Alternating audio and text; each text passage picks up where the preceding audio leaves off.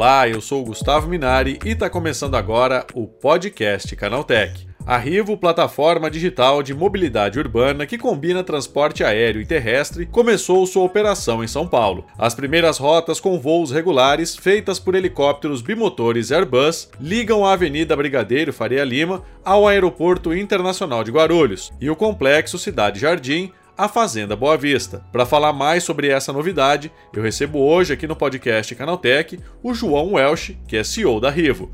Então vem comigo que o podcast Canaltech está começando agora.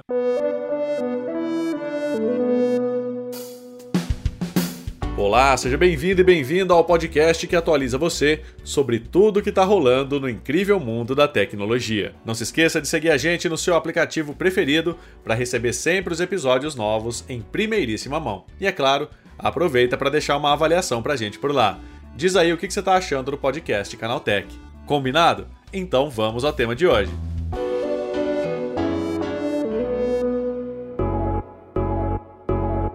A nova plataforma digital de mobilidade porta a porta desenvolvida pela Rivo combina transporte terrestre e aéreo, oferecendo reserva de viagem individual, múltiplos assentos ou capacidade total da aeronave, algo inédito nesse mercado. A empresa também já tem acordos assinados com a EV Air Mobility, empresa spin-off da Embraer, para aquisição de eVTOLs quando esses veículos estiverem disponíveis no mercado.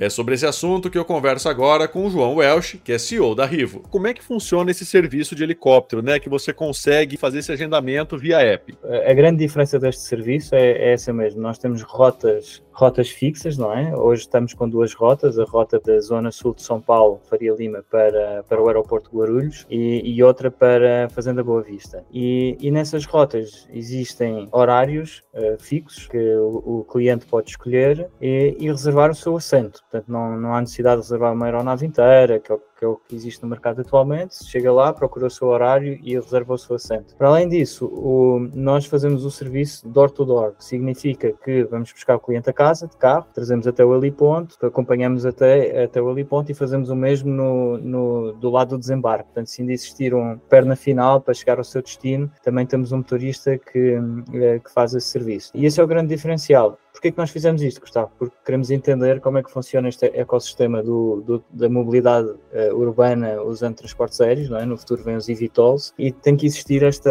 esta está-me a faltar a palavra, mas tem que existir esta conexão entre os transportes terrestres e aéreos e entender os fluxos, a que horas é que as pessoas querem, querem se deslocar, para onde é que querem se deslocar. E foi por isso que nós lançamos este, este serviço. E esse aplicativo, ele é funciona como qualquer outro aplicativo mesmo, né? Quanto tempo leva para fazer uma reserva? A pessoa clica ali, ela fica mais ou menos sabendo os horários de voo, como é que é isso? Sim, portanto, eh, entra no, no aplicativo, uh, escolhe o, o, a rota que quer fazer, aparecem os horários disponíveis dentro do, do, dos dias que quer procurar, encontrando o voo disponível. São de cerca de 3 minutos para, para, para concluir a reserva. De imediato recebe uma confirmação e está e tá assim, está feito. E quanto custa, João? Neste momento, para o, o percurso para o aeroporto, Faria Lima para o aeroporto, eh, são cerca de, são 3.500 reais. Este preço está muito semelhante, por exemplo, hoje alguém que quer ir com um carro blindado executivo no mercado vai pagar 2.500, 3.000 reais, não é, por um carro e portanto tá, é dentro desse segmento. É, no entanto, Gustavo, só para já agora, é uma das coisas que nós vamos, vai sair agora nas próximas semanas, eh, vamos iniciar o,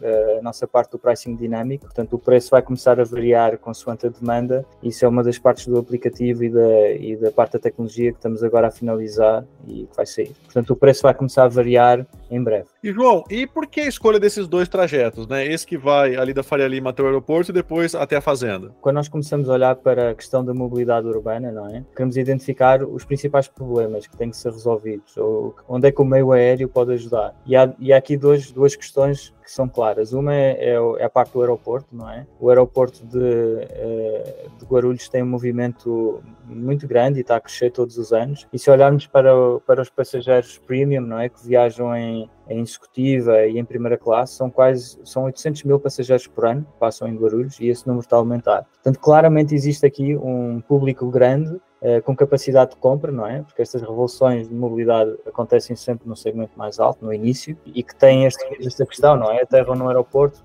não sabem, podem demorar uma hora de carro ou podem demorar três horas, depende do, do caos que vão encontrar. Então, essa é, um, é uma rota clara que nós podemos ajudar. E depois foi esta, este efeito que começamos a ver já um pouco antes da pandemia, mas a pandemia acelerou, que é as pessoas de alta renda também terem as suas casas fora de São Paulo, não é? Têm as suas casas que querem no final de semana e são distâncias ainda grandes e que também podem estar sujeitas a muito trânsito de, ali nos dias de final de semana. E foi por isso que nós, nós estamos a focar nestes dois, nestas duas rotas. Só para a gente ter uma ideia de tempo, né? Quanto demora esse trajeto da Faria Lima até o aeroporto e aí depois aqui de São Paulo até a fazenda? É assim, a parte do voo em si são 10 minutos. É Sim. muito rápido para o aeroporto. Para a Fazenda Boa Vista são 20 minutos, não chega, são cerca de 20 minutos. Portanto, é, um, é uma poupança de tempo muito grande, não é? Agora, onde nós queremos mesmo fazer a poupança, e é assim que nós estamos a fazer a medição, cada vez que nós temos um cliente, nós medimos porta a porta. Uhum. Okay? Portanto, desde o momento em que apanhamos o cliente na porta do, do aeroporto, até entregarmos no seu destino final, quanto tempo é que nós poupamos ao cliente? E é isso que nós queremos trazer valor acrescentado aí. O voo é sempre rápido, não é? E João, é, você já tem acordos assinados com a IVE, né, para compra aí de VTOLs, popularmente conhecido aí como o carro voador, né? Como é que funciona isso? Isso está em, em, desenvolvimento, né? Como é que vocês fizeram essa parceria? Sim, é, é uma parceria que já tem uh, já tem dois anos, quase três anos, aliás. E o objetivo, sim, o objetivo é uh, a longo prazo é, é a aquisição de, dos eVTOLs, mas no dia de hoje o principal a principal ponto da parceria é mesmo desenvolver o produto certo, não é?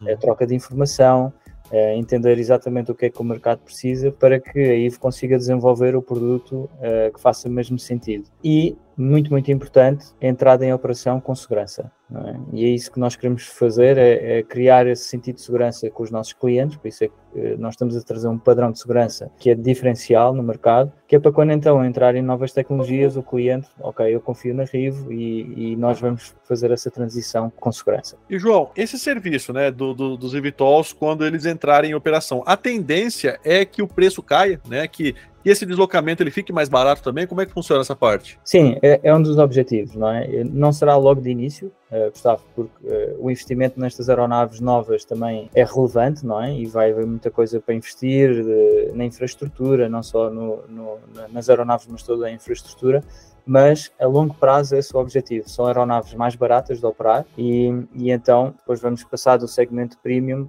começar a entrar no segmento de classe média, etc. E já existe alguma previsão, João, desse serviço de VTOLs para funcionamento, principalmente aqui em São Paulo, ou ainda está em fase de estudo? Há muitas previsões, Gustavo. Qual é que está certa, eu não sei. o que eu posso dizer de nós falamos com vários fabricantes e dependendo do, do otimismo de cada um, os prazos que nós vemos é entre 3, os mais otimistas, a 7, 7 anos, os menos otimistas. E depois que esse serviço começa a operar, aí é uma, existe uma fase de adaptação, João? Sim, a, a, forma como nós vemos existe. Existe uma fase de adaptação. É preciso entender como é que esta nova tecnologia se vai comportar em diferentes rotas, não é? Por exemplo, a parte do aeroporto eu acho que vai ser relativamente simples, com voo de 10 minutos, mas hoje, agora este final de semana, fizemos um voo para Angra, dos Reis. Se calhar vai ser no início, vai ser mais desafiante uma aeronave elétrica fazer um voo para Angra. Portanto, existe uma fase híbrida, com certeza, em que vamos ter que testar as capacidades que hoje estão só no papel, não é? Uhum. E ver o comportamento real destas aeronaves, sem dúvida. É isso, João. Muito obrigado pela tua participação. Bom dia para você, hein? Ah, obrigado, Gustavo. Obrigado, eu. Tá aí, esse foi o João Welsh, CEO da Rivo, falando sobre o lançamento de um aplicativo de mobilidade urbana para helicópteros na capital paulista. Agora se liga no que rolou de mais importante nesse universo da tecnologia no quadro Aconteceu Também.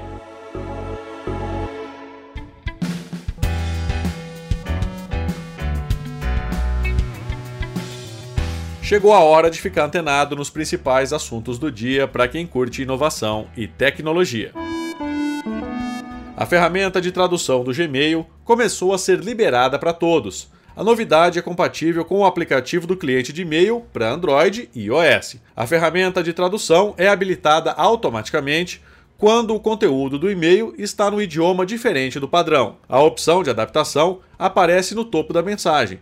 Basta tocar sobre ela para conferir o texto traduzido e tocar novamente para ver o original. A novidade é distribuída para todos por meio da atualização do Gmail. Então confira se há downloads pendentes na Play Store e na App Store. Cientistas do Instituto de Química da Universidade de São Paulo desenvolveram um novo sensor portátil de baixo custo feito de papelão e nanopartículas de ouro que poderá medir a qualidade da água de torneira dentro de casa. A ideia é que a medição contribua com estudos regionais de monitoramento sobre os compostos presentes na água tratada. O estudo da USP descreve a atual fase de desenvolvimento do novo sensor, com um preço estimado em torno de 50 centavos. A tecnologia pode detectar altos níveis de hipoclorito, substância utilizada no controle de qualidade da água da torneira e das piscinas, mas que em abundância é prejudicial para a saúde humana. O WhatsApp começou a liberar a capacidade de enviar vídeos em HD. Alguns usuários do aplicativo já podem ver a nova opção para envio de mídias em maior qualidade. Assim como para fotos, a opção de alta resolução de vídeo está disponível na tela de edição, por meio do botão HD na parte superior da tela. Ao tocar sobre o atalho, aparece o um menu com duas opções de qualidade: padrão 480 por 864 e qualidade HD 720 por 1280. A cidade de Nova York anunciou na última semana um banimento completo do TikTok dos dispositivos usados em agências e órgãos públicos. A ordem dá 30 dias para que as equipes do governo removam o aplicativo e outros meios de acesso à rede social, considerada um risco de segurança à infraestrutura e aos dados de seus cidadãos. Segundo a Prefeitura da Metrópole, a medida vem após a análise do Comando Cibernético de Nova York, órgão responsável pela cibersegurança da cidade. O YouTube anunciou uma série de princípios para abraçar a onda de músicas geradas por inteligência artificial sem que isso prejudique os artistas. A plataforma busca proteger os detentores de direitos autorais e criadores originais das faixas ao mesmo tempo que abre caminho para essa nova forma de criar conteúdo. A plataforma de vídeos do Google trabalha ao lado de parceiros da indústria da música, como a Universal Music Group, para desenvolver um conjunto de regras voltado para dois objetivos comuns: permitir a liberdade criativa e proteger criações originais.